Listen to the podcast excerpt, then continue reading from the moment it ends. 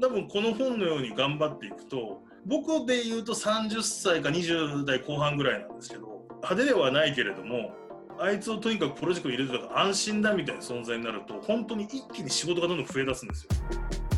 こんにちは、よかちです。今日もゲストのストーリーとともに一冊の本を紹介します。今回のマイベストブックスは、ゲストに新しい経済の編集長でありながら、複数の事業会社の取締役を務める設楽悠介さんをお迎えして、出版された畳人という選択についてお伺いしていきます。 My Best Books、My Best Books。My Best Books。Strategy is commodity、execution is an art という言葉があります。この言葉がぴったりなのが、どんな大きなプロジェクトでも実現に向けて畳んでいく畳人。この本を書いたきっかけは、その畳人に関するラジオを始めたことでした。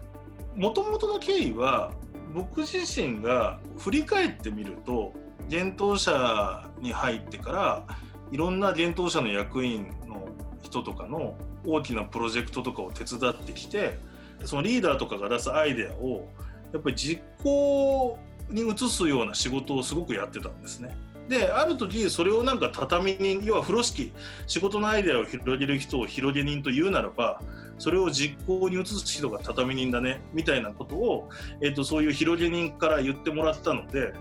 えー、と実はその NewsPicks アカデミアを一緒にやってた野村さんと Voicy というですね音声ラジオなんですけどそこで風呂敷畳人ラジオっていう、えー、と番組を始めたんですね。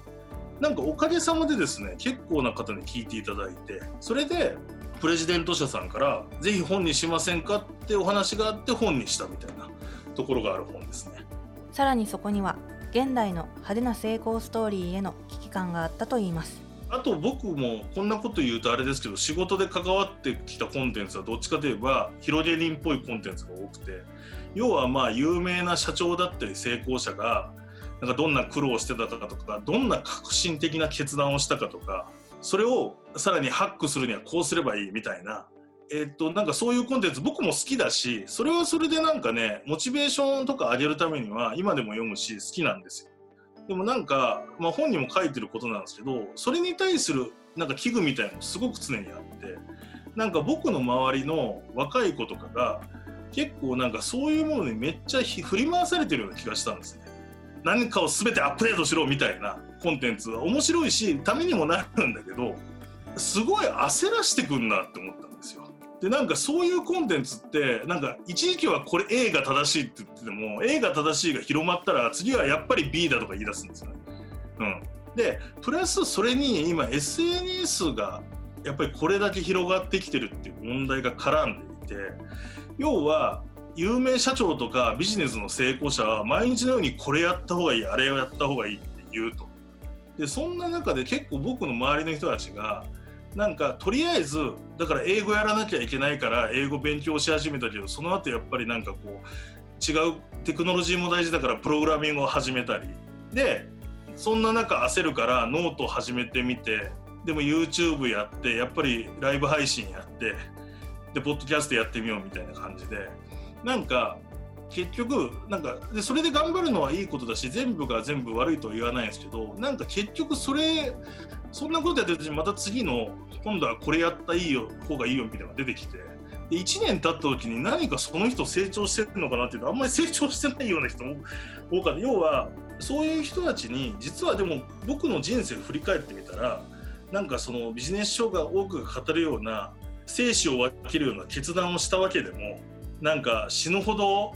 苦労したわけでもないけれどもただなんかやってたのは目の前に与えられた仕事をちゃんと真面目にやってとにかくやるって言ったらやる。やれって言われたらやるっていう実行するってことをなんかちっちゃくちっちゃくやってきただけなんですよ。だからそれやっていくとどんどん自分の仕事とかが大きくなっていってなんか気が付いたら出世してたみたいになってた。で気が付いたらじゃあ自分ではそろそろやりたいこともやろうかなみたいな機会もやっていいよって言われるようになったっていうことがあってなんかこの SNS とかで急がされたりしてるけど大事なのはどんな状況に置かれてもなんかまずはそれをちゃんとこうゴールまで 持っていくみたいなスキルなんじゃないかなと思ったんですね。でそれ伝えるにはなんか逆に有名人じゃな経営者とかじゃない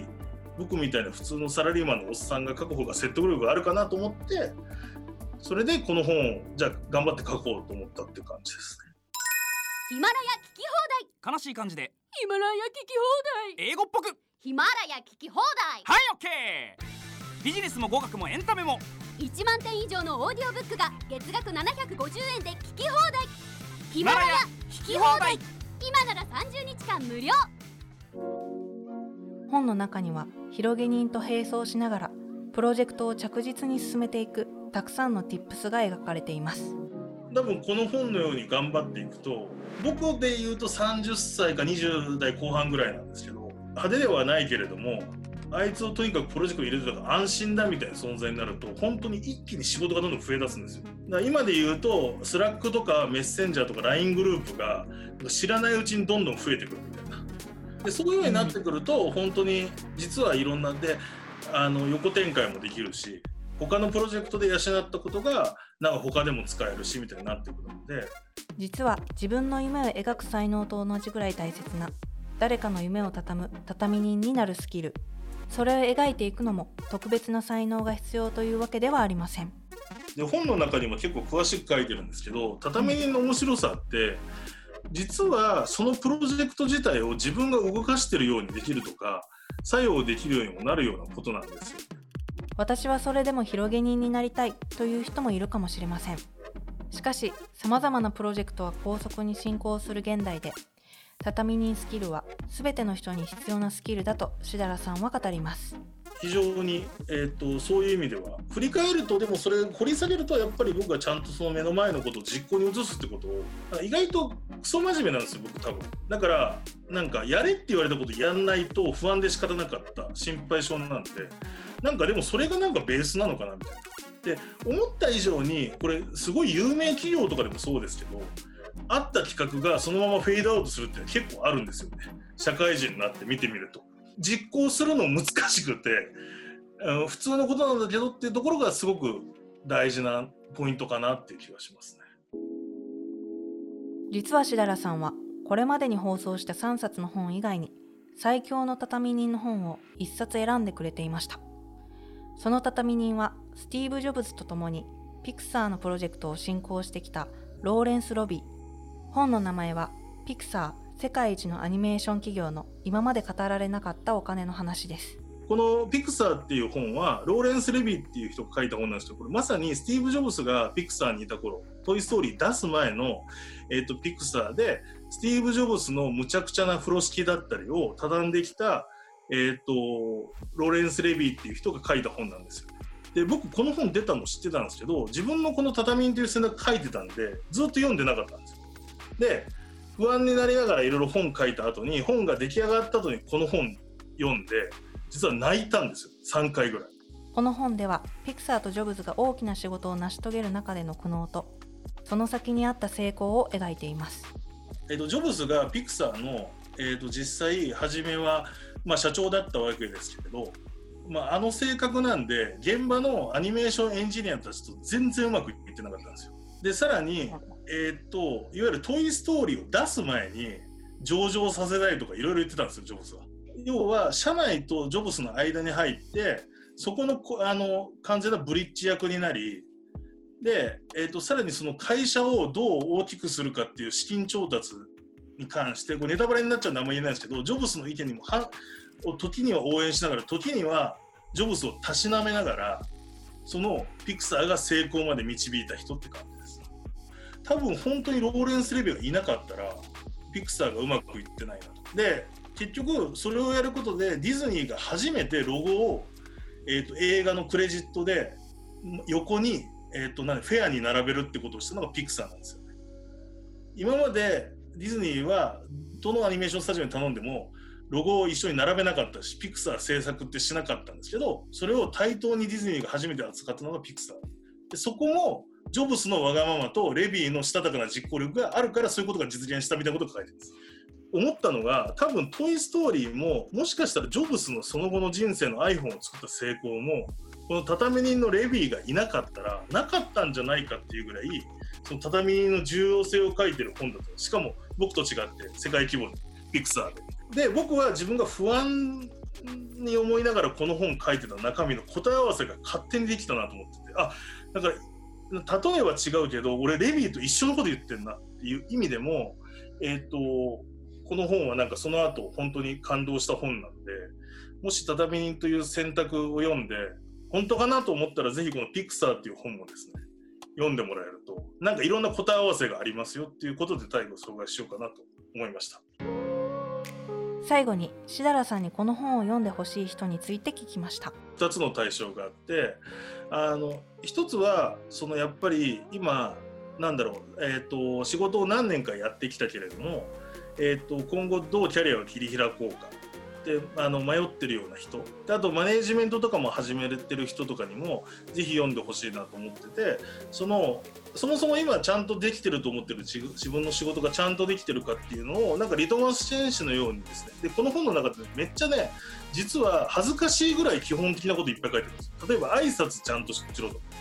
もう幼稚園で教わることとかも結構中に書いてるんですよ。でも意外とそういうことってできてなかったりするよねみたいなことを散りばめたんでそういう人がまず自分の今までの仕事を振り返ったりするのも使ってほしいし逆にその人が結局その中堅になってくるとまさに畳むえーと、機会が増えると思うんですね会社の中で。その時にどうやってそこからプロジェクトを大きくしていくか学ぶ。あとは下を教育するためにどうすればいいかってものを学べる本かなと。思ってます。でそれが1個でもう1個が逆に本当になんか将来有名起業家になって芸能人と付き合ってかっこ一般社員でも芸能人でも付き合いたいみたいな、えっと、人にこそも読んでほしいと思っててだから今これから社会に出るような若い人たちで特に俺は有名になりたい稼ぎたいって思ってる人に他の本も読んでもいいけどこの本もちょっとついでに読んでみてっていうのは言いたい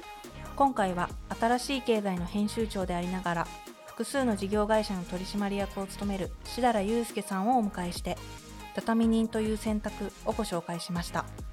マイベストブックスはヒマラヤで先行配信をしています。番組をぜひフォローして最新のエピソードを聞いてくださいね。お相手はりょかちでした。